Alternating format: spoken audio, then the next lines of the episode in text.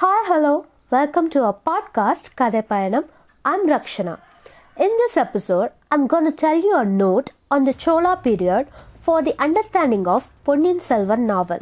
The Imperial Chola period is considered as a golden age in South Indian history. The Cholas ruled between the 9th and 13th century.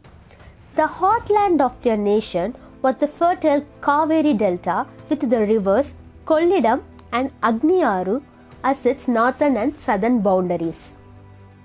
The territories considered as that of the Pallavas in the north as well as the Pandya lands in the south comprised the beginnings of the Chola Empire. One of the earliest Chola kings was Karihala, AD 150, who was son of Ilamche Chenni, who had wonderful chariots drawn by Arab horses. He ruled from Kaveri Patnam and had well established trade with seafaring Yavanas, Arabs, Egyptians, and Chinese. In Sangam period, the Greeks and Romans were called as Yavanas. Karihala built several dams across the Kaveri. In the Kaveri Delta, the space on which one elephant could lie down produced enough to feed seven elephants. Shipbuilding and temple architecture were established arts. Foreigners were numerous in seaports. Yavanas were employed as palace guards and to police the streets. Curiously made iron lamps, wine, gold coins, and horses were important imports. Food grain, cotton cloth, black pepper, other spices, timber, gemstones, and perfumes were exported. The practice of erecting hero stones as memorials for warriors who died on the battlefield was common during the Sangam period and it continued for several centuries. By the 9th century, the delta region of the Kaveri basin was already densely populated. Nevertheless, it was still in the process of being cleared of forest and being settled. Politically, the Kaveri Delta was still a frontier region between the settled lands of the Pallavas in the north and the Pandyas in the south. Imperial Cholas began their expansion under Vijayalaya, AD 850 to 870. He captured Tanjore AD 850 and built a temple for the goddess Durga. He was at the time a feudatory of the Pallavas. His son Aditya I gained complete independence after the battle AD 885 of Sri Purambiyam near Kumbakonam. He captured the Pallava territories after a battle in AD 903.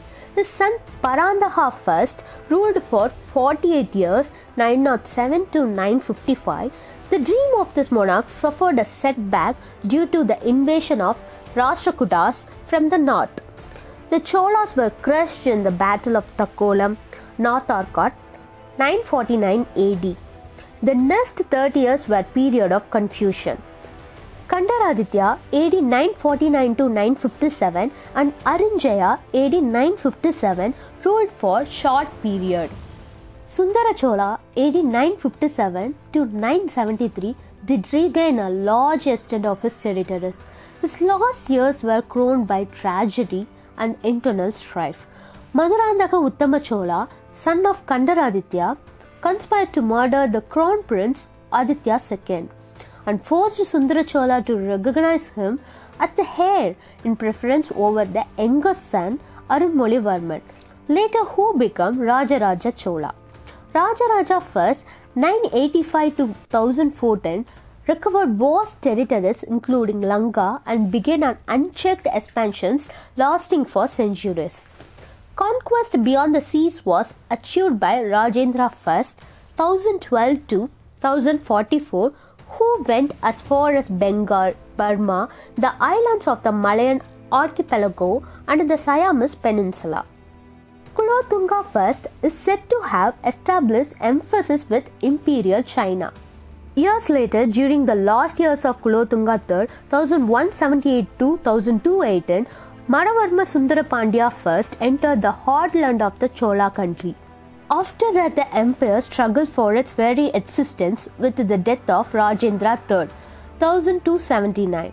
The Chola territories were once again absorbed into the Pandyan kingdom. I hope you understand this episode on Imperial Chola Emperors. See you soon on the first episode of Ponniyin Selvan novel. Thanks for listening and supporting me. Bye bye.